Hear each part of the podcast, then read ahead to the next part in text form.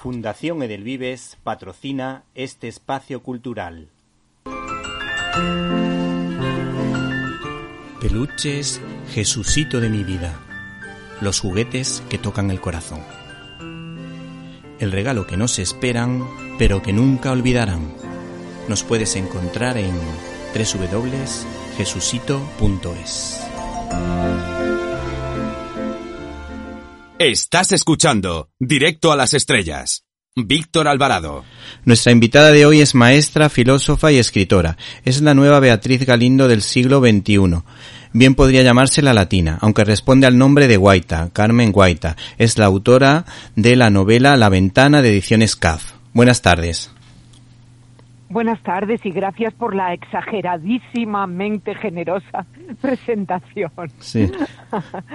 Bueno, eh, ¿podríamos definir esta novela como una distopía de carácter realista de lo que se puede llegar a, a convertir o se está convirtiendo la educación en España? Bueno, en España y en el mundo, porque va más allá de fronteras. Si consideramos que una distopía es llevar hasta el extremo una tendencia del presente e imaginar si esa tendencia la siguiésemos hasta el final, ¿cómo sería el futuro? Pues entonces sí es una distopía. Eh, he partido de, pues de lo que he observado, observé sobre todo en mis últimos años de docencia, que es la extraordinaria invasión, la extraordinaria importancia de la tecnología en las aulas, que además durante el tiempo de, del confinamiento y este tiempo de pandemia, como ha resuelto tantos problemas, porque es cierto que la tecnología es una herramienta que resuelve problemas, pues, pues parece que haberse convertido en el tótem. Entonces eh, imaginé cómo sería un mundo en el cual eh, los profesores estuvieran completamente sustituidos por las máquinas, por avatares creados por las máquinas. Evidentemente serían perfectos, eh, a, atenderían a los alumnos eh, con una extraordinaria capacidad, pero no serían profesores y lo que hicieran no podría llamarse educación, habría que buscar otro nombre. Así que sí es una distopía, pero más que sobre una situación concreta de nuestro país, es algo que está, es tendencia en todo el mundo. De hecho, la UNESCO acaba de, de promulgar una, una, un manifiesto al cual se están adhiriendo organizaciones y países para, en el ámbito de la educación, mantener la tecnología en un nivel de herramienta supeditada a lo humano. Porque es muy potente, es muy poderosa y podríamos pensar que un ordenador educa. Y no, eso no es así sin desvelar nada, en el libro habla de la ley de nomenclatura que hace referencia, sí, sí. A mi, a, bajo mi punto de vista, a las leyes que homogenizan eh, por lo bajo sin tener en cuenta la motivación y las altas capacidades. Sabemos que mm, participa en una fundación relacionada con las altas capacidades y con los que trabajamos en educación pues nos damos cuenta de que estos niños eh, a veces son poco comprendidos por la mayoría de los profesores que no llegan a entender por ejemplo esa falta de respeto, esos cambios de humor eh, y es porque no estamos preparados eh, o lo suficientemente acostumbrados a este tema porque esto en Estados Unidos se trata con muchísima naturalidad. La verdad es que sí, efectivamente. De hecho, el protagonista de la novela, porque los protagonistas son una maestra y un niño, una maestra eh, que deja de dar clase a las élites, porque en este mundo que he imaginado, los hijos de las élites sí eh, conocen a maestros de carne y hueso, y, y eh, hay un niño que solo ha conocido a las máquinas, pero que es superdotado. O sea que, de hecho, el, el, el protagonista de la película es así, es un, un, chico de altas capacidades, de alta sensibilidad. Si saliese de mi novela y, apareciese en un aula eh, española del presente, veríamos como efectivamente en, en lo que hemos llamado atención a la diversidad, se nos ha olvidado la diversidad de los excelentes en el sentido intelectual, no necesariamente en el sentido académico, porque suelen tener muchas frustraciones, suelen aburrirse mucho en clase, precisamente porque no les hacemos caso. Pero esta excelencia del nivel intelectual, efectivamente, la tenemos muy olvidada y es un, pues una, es una grave rémora para nuestro sistema educativo, porque los alumnos con alta capacidad son personas verdaderamente extraordinarias.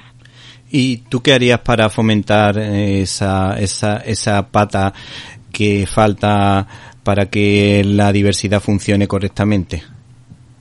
En primer lugar, el diagnóstico de la alta capacidad. Ahí no nos podemos permitir el lujo de saber que existe un, un 15% de alumnos españoles eh, superdotados, es decir, que en todas las aulas de España hay uno como mínimo, y no saber quién es no saber quién es, porque a lo mejor no es necesariamente el que saca sobresaliente en todo, que puede ser una persona con una inteligencia, eh, digamos que de tamaño normal y una gran capacidad para estudiar eh, y un hábito de trabajo. Es decir, que un superdotado puede estar desanimado ante el estudio, puede ser, puede ser uno de los que nos da la lata también. Eh, sería porque se aburre o porque, o porque interrumpe.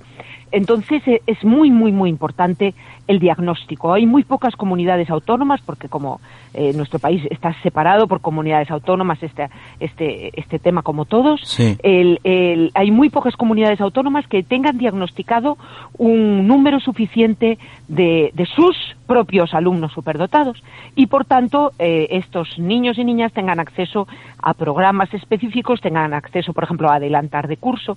Es difícil, es poco, hacen falta eh, hace falta una sensibilización, pero también hacen falta la, la, eh, lo primero, lo fundamental, el diagnóstico.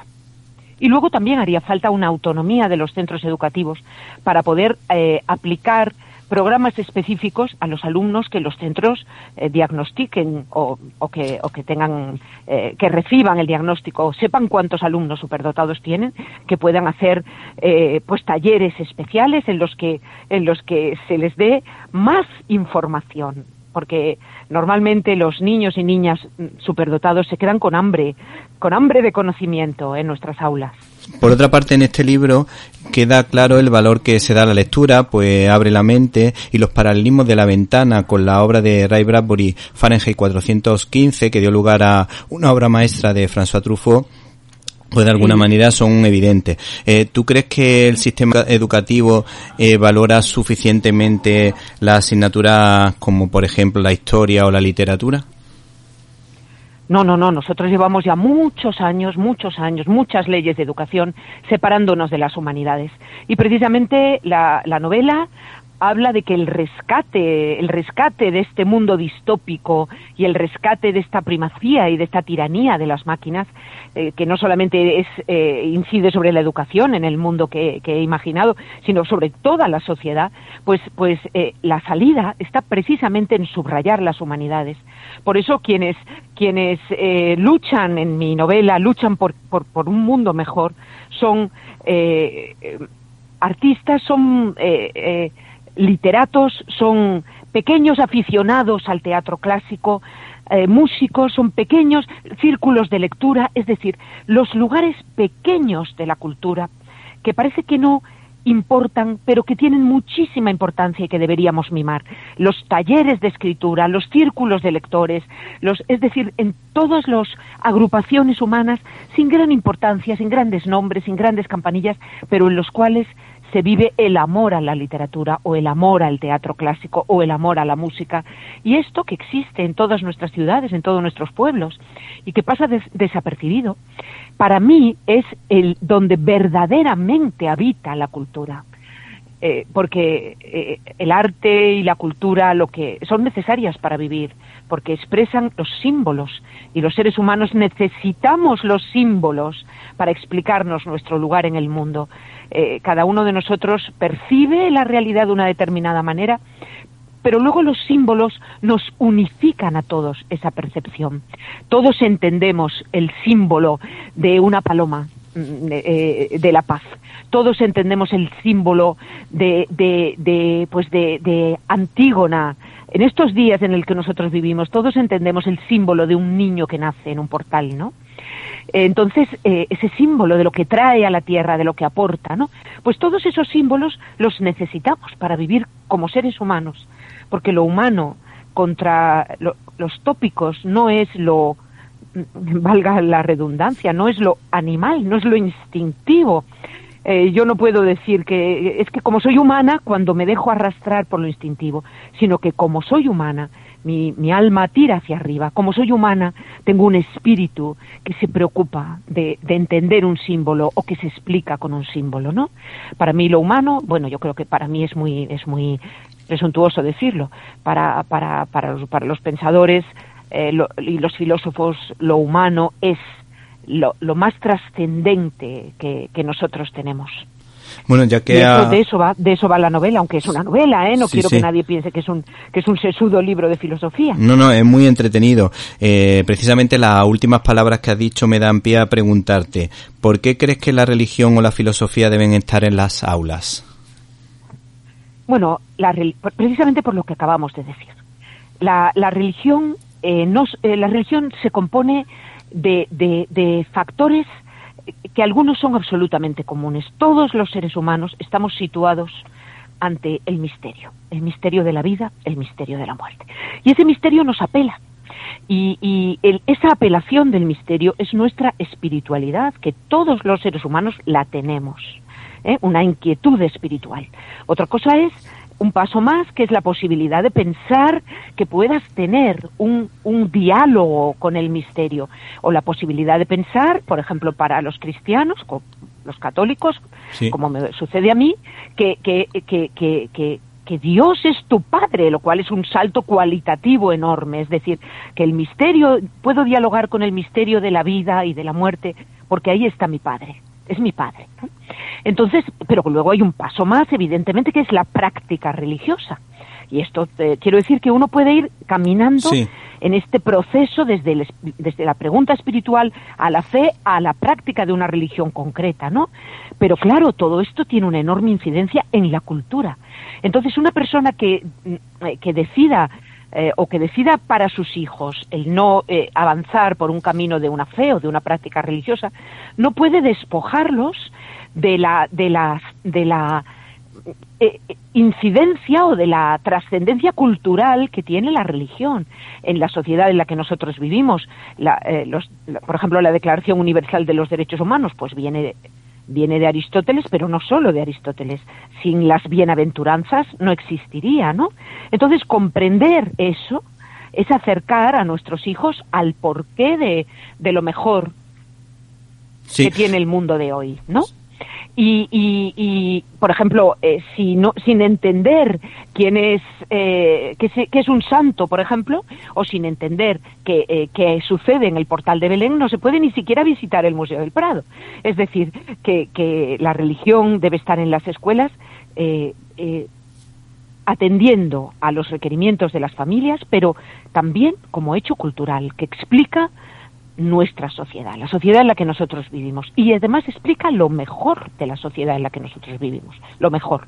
Porque, porque mm, eh, nosotros abolimos la pena de muerte, porque creemos en el poder del perdón, de la reinserción, porque eh, procuramos que las leyes sean justas. Bueno, pues todo esto tiene un trasfondo cultural que parte de un sustrato de la importancia, de la influencia de la religión en nuestra vida, ¿no? Eh, entonces esto es esto es así y es una pena despojar a, bueno, es una pena, es una pérdida increíble y es una, en cierto sentido, una despersonalización, el, el despojar a, a los niños y a las niñas del derecho a conocer de dónde vienen y qué sucedió antes de que ellos nacieran, incluso cuando tengamos libertad para seguir un, un camino religioso, eh, seguir unos ritos o seguir para esto, evidentemente tenemos que tener libertad. Y cada uno responde al nivel de su corazón. Otra de las claves de, de, este libro es precisamente que hace referencia a la filosofía. De hecho, cuando yo estudiaba en COU, pues decía, eh, hablaba con mi madre, la filosofía no me gusta mucho, ni Kant ni Descartes, me resultaba pesado, y siempre que me preguntaban que quién era mi filósofo favorito, yo decía, Sócrates porque es el filósofo que siempre cae bien, al que hace referencia y Jesucristo. Yo lo pensaba así, teniendo en cuenta que yo soy creyente. O sea, a Jesucristo lo veía como que era lo que realmente me importaba. Pero luego ya con el paso de los años estudié eh, algunas asignaturas de teología y la verdad que empecé a comprender y a entender bien a los filósofos y la verdad que me fue muy bien. Pero eh, eso, mm, la idea principal es que has, has destacado la, el pensamiento de Sócrates. Hay una frase que me ha gustado mucho que dice, quiero ser maestro, quiero iluminar a un niño transmitirle lo que ha aprendido. ¿Tú qué le dirías a alguien que quiere dedicarse a la educación? Pues eso precisamente. Cuando Sócrates habla de la relación eh, que él tiene, Sócrates tiene, con su discípulo Alcibíades, el famoso general griego Alcibíades, que por cierto da nombre al niño protagonista de mi novela, Sócrates habla de la relación con, con su alumno como un amor correspondido. La relación entre los profesores y los alumnos es un amor correspondido. La dignidad de la docencia, la trascendencia de la docencia, el compromiso ético de la docencia por, la influencia tan enorme que se tiene sobre personas en proceso de formación son apeladoras. Es una de las profesiones más bellas, también más complejas, pero también más exigentes de todas las que hay. Exigentes por el compromiso de la excelencia.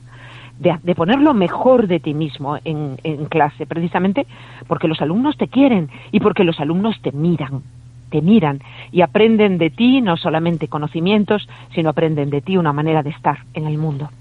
Y, entonces, eh, si alguien siente esa vocación, alguien eh, siente esa, ese compromiso y no le asusta ese compromiso tan grande, cotidiano durante todos los días de mucho tiempo, si a alguien le, le, interesan tanto los seres humanos como para comprometerse así con los que están creciendo, con los más, con los más vulnerables, pues adelante porque es la más bonita profesión del mundo. Por otra parte, eh, yo me he sentido muy cómodo leyendo esta novela por una razón, porque mis padres y mis tíos son emeritenses, por lo que eh, ah. me he sentido muy cómodo leyendo, leyéndola precisamente por eso, porque mis padres vivían justo al lado del Teatro Romano, en unos chalecillos que todavía, todavía quedan algunos, en unas casitas mm, así más antiguas, y hay que decir que muchas veces han jugado en el Teatro Romano cuando no había vallas, podían saltar por allí, podían jugar Mm, tengo miles de anécdotas que contar. De hecho, mi, tío se dedicaba a buscar monedas. Eso no se puede decir ahora, pero él se dedicaba a buscar, a buscar monedas y de hecho tenía unas cuantas monedas de, de la época que las encontró porque tenía una paciencia impresionante, aparte de mucha capacidad intelectual. Yo creo que a mi tío seguramente hubiese sido un, niño, un hijo, una persona con altas capacidades.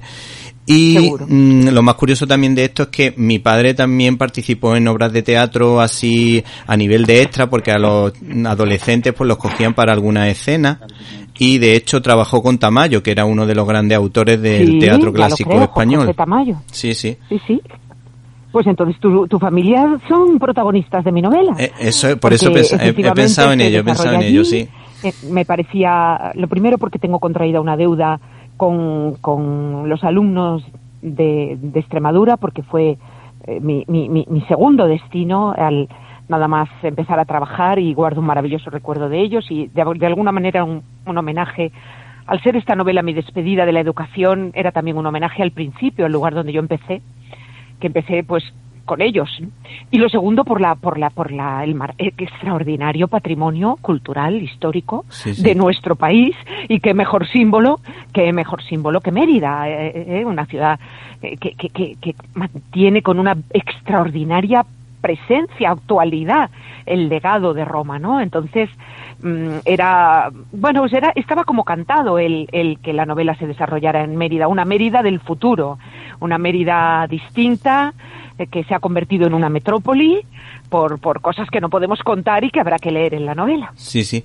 De hecho, aquí enfrente del despacho de mi padre, que es donde tengo el estudio, hay un mapa de Mérida Augusta, de la de la ciudad de la ciudad romana y de, ese casco. De hecho, hay un hay una calle que se llama Alvarado, que es que es mi apellido, justo al ah. lado del Arco de Trajano, que está en el centro de la ciudad. Sí, sí, sí. Sí, sí. Yo conozco Mérida bien, qué maravilla, qué maravilla. Pues ahí en una de las casas antiguas que están al lado de la, de la entrada principal del, del, del teatro, habita la protagonista, eh, ella mantiene la casa antigua que fue de su familia, porque, bueno, pues habrá que leerlo también porque, porque eh, eh, eh, se consagra también ella de alguna manera a luchar contra la invasión de la máquina que, que, que es intrascendente, que todo lo hace fácil, todo lo resuelve, pero no nos importa el proceso, no nos importa cómo lo hace. Y eso resulta de una enorme intrascendencia, porque precisamente en la educación lo que importa no es el resultado, quiero decir, al resultado llega el alumno solo, llega el alumno solo. Eh, lo que hacen los profesores y alumnos cuando están juntos es el proceso, el cómo se hace, el cómo se aprende, el cómo se llega ¿no? al, al conocimiento. Y así que me parecía, bueno, pues me alegro, me alegro mucho de esta coincidencia. Sí, sí. En varios momentos hace referencia a un ente europeo. Yo entiendo que tiene que ver con las políticas actuales europeas que nos recomiendan no felicitar la Navidad, eh, que hay que, que hay que seguir el guion de la ideología de género, eh, que de alguna manera limitan la soberanía de, los de las naciones y quieren políticas, por ejemplo, que favorezcan el aborto, lo que resulta a veces un poco chocante, sobre todo teniendo en cuenta que los fundadores mm, de la comunidad Europeas pues fueron Schumann, de Nauer y de, de Gasperi, que eran cristianos, y de hecho la bandera europea hace referencia al manto de la Virgen María. Y bueno, la pregunta, la pregunta sería, mm, ¿qué es lo que está pasando en este mundo? Eh, para que todo esté cambiando de esta manera, porque también hablas también de la esclavitud de, del ocio, porque parece que si no nos estamos entreteniendo todo el día viendo series o jugando a videojuegos, pues mm, no somos personas. Mm, también de alguna manera pues está haciendo una especie de crítica a, por ejemplo, a al tema de las máquinas, al tema de, de, la cantidad de puestos de trabajo que realmente, eso realmente se está viendo que están se están perdiendo por mm, ir, llevar la tecnología al extremo. Claro, exactamente. Esto, esto, eh, todo lo que acabas de describir son tendencias, tendencias mundiales, sobre todo, sí, tendencias mundiales, porque afectan no solo a Occidente, afectan al mundo entero.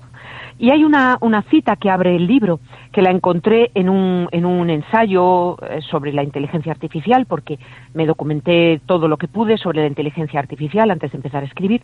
Y este señor, que es un, un eh, norteamericano, dice, eh, si no ponemos los medios, hoy terminaremos llegando al lugar donde ya estamos yendo.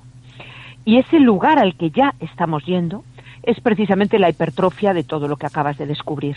La, desaparición del, individuo frente al pensamiento único, frente a la, la, desaparición de la capacidad de crítica frente a lo políticamente correcto, la desaparición de la, de la libertad individual en todos los ámbitos en, en, beneficio de, lo, de la moda, de lo que está, de lo que se lleva, de lo que hay que hacer, de lo que hay que pensar y desde luego la desaparición de, de cualquier elemento de, de digamos que de eh, espíritu, de hálito espiritual en beneficio de, de, la inmensa de la inmensa colonización de las máquinas, es decir, de la cantidad de horas que pasamos mm, en nada, en nada, o sea, directamente destruyendo neuronas, eh, saltando de un enlace a otro, en cosas que si puede que el primer enlace nos interese, eh, desde luego el enlace número 25 ya no nos interesa para nada, pero ahí seguimos dando saltos, ahí seguimos. Y todo esto hay que de alguna manera yo quería dar una voz de alarma, quería pintar esto, lo que comentábamos al principio de la entrevista, si esta tendencia eh, la seguimos hasta el final, ¿dónde llegaremos? ¿A qué lugar llegaremos? ¿A qué lugar estamos yendo? ¿no? Así que en este sentido, eh, la, la, novela tiene ese elemento de denuncia, sí, tiene ese elemento de denuncia. Cuidado, cuidado porque cuando los seres humanos mm, sustituyamos la, la, el, nuestro, nuestro pensamiento, pero también nuestro, nuestro espíritu, nuestra capacidad simbólica, la sustituyamos por eh, satisfacer inmediatamente todos los deseos, que es lo que nos proporcionan las máquinas. Ahora quiero ver esto, ahora quiero ver lo otro, ahora quiero ver que, que, que, me, que si me han puesto un like, ahora quiero comprar algo, ahora quiero pero, todo esto sentada en el mismo sitio y, con la, y delante de la misma máquina y con los dos mismos dedos, ¿no? Sin ningún esfuerzo por mi parte, ninguna capacidad de reflexión por mi parte. Pues si, si sustituimos lo mejor del ser humano por esto, ¿a dónde llegaremos? ¿Qué, qué pasará, no? Entonces, en este sentido, es en el que va efectivamente el libro. Bueno, por último, Pero bueno, también hay esperanza, hay esperanza. Sí, sí, Está la esperanza de, pues, de que estamos hablando de esto. Sí, sí. Por último, para ir cerrando la entrevista, podríamos estar aquí hablando muchísimo tiempo, pero me gustaría terminar con el tema del cine, porque sabemos que participa en una plataforma que se llama Educacine y eh, de hecho en el libro hay un guiño cinéfilo a La Reina de África de John Huston, protagonizada por Humphrey Bogart y Catherine Hepburn. Y nos gustaría en primer lugar que nos recomendase una película de cine clásico o moderno que, que tuviese que ver con la educación. Pues mira, eh, hay muchas películas que tienen que ver con la educación en el sentido de que, de que se desarrollan en aulas, se desarrollan, pero como educar es educar en valores, y eso es lo que es educar, educar en valores, los valores de, del conocimiento y los valores de la, del, de la actitud, de la actitud ante, los retos de la vida y ante la relación con los demás, pues me gustaría muchísimo recomendar una película que pueden ver, puede verse con los hijos esta Navidad desde, desde, pues desde el principio de la adolescencia, que se llama Barbarroja y su director es Akira Kurosawa. Ah, eh, la única la única posibilidad de ver esta película es en japonés con subtítulos. Y, es larga y es en blanco y negro y todo esto parece que, que nos va a desanimar.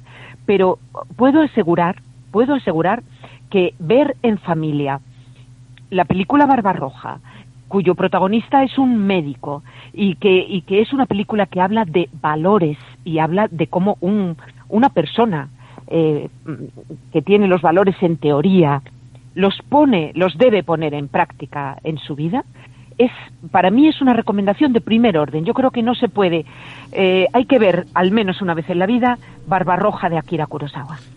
Bueno, de Kurosawa hay otra película quizás más desconocida, eh, aparte de las más importantes, tipo Der su Sala, por ejemplo, que es una auténtica maravilla, o por ejemplo Rasomón, hay una que es muy buena que se llama Vivir, que otra joya de, del cine japonés que a veces pasa desapercibida, pero que también da muestra del talento de, de Kurosawa. Y por último, eh, eh, sabemos que hay algunas películas, o de hecho cada vez se estrenan más películas relacionadas con la ciencia ficción y muchas de ellas, la verdad que mm, más de las que uno se puede imaginar, pues hacen una crítica al uso de la ciencia sin ética y de hecho, por ejemplo, hay una que se llama Gataka, que desde luego una auténtica maravilla en ese tema y que además en mi, en mi blog que tengo en la COPE, curiosamente, es uno de los más de los más buscados, a pesar de que han pasado muchos, muchos meses desde que se hizo el reportaje. De una compañera, Marta Troyano, hizo el reportaje y ha pasado mucho tiempo, pero aún así siempre llega un buen goteo de, de visita en relación a esa película de ciencia ficción. No sé si tú nos quieres recomendar alguna. Pues, pues eh, hay un clásico, clasiquísimo, que también hay que verlo, que es 2001, una odisea del espacio. Estoy segura de que os lo han recomendado en un montón de, ocasiones. Pero para irnos por vericuetos menos trillados, yo recomendaría las películas de Tarkovsky, del director ruso Andrei Tarkovsky, que eh, tiene varias que son de ciencia ficción. Cualquiera de ellas, de este director, plantea unos interrogantes escalofriantes por su actualidad, por su actualidad. Todas tienen un trasfondo eh, filosófico, todas tienen un trasfondo, no solamente es el efecto especial ni la máquina, todo lo contrario. No tiene nada que ver con el efecto especial ni la máquina, pero cualquiera, cualquiera de los, de los clásicos de ciencia ficción de Andrei Tarkovsky es una buena recomendación para ver una película de ciencia ficción a la vez que pensamos sobre el mundo presente. Bueno, pues Carmen Guaita, nos ha encantado tu libro La Ventana, de ediciones CAF, que tiene que ver con la editorial Edel Vives. Y eh, estamos deseando que escriba un nuevo libro para poder volver a hablar contigo, porque ha sido interesantísimo haber hablado de educación y de literatura y de cine también. Y si te parece, para cerrar ya la entrevista, terminamos con esta frase, una de las frases del libro, eh, que debe ser haber sido pronunciada por Sócrates, que decía, gobernarás justa y sabiamente, si no pierdes la vista de la divina luz que hay en ti. Que hay en ti, efectivamente. Así es. Muchísimas gracias. Gracias por esta entrevista tan profunda, tan larga, un verdadero lujo para mí.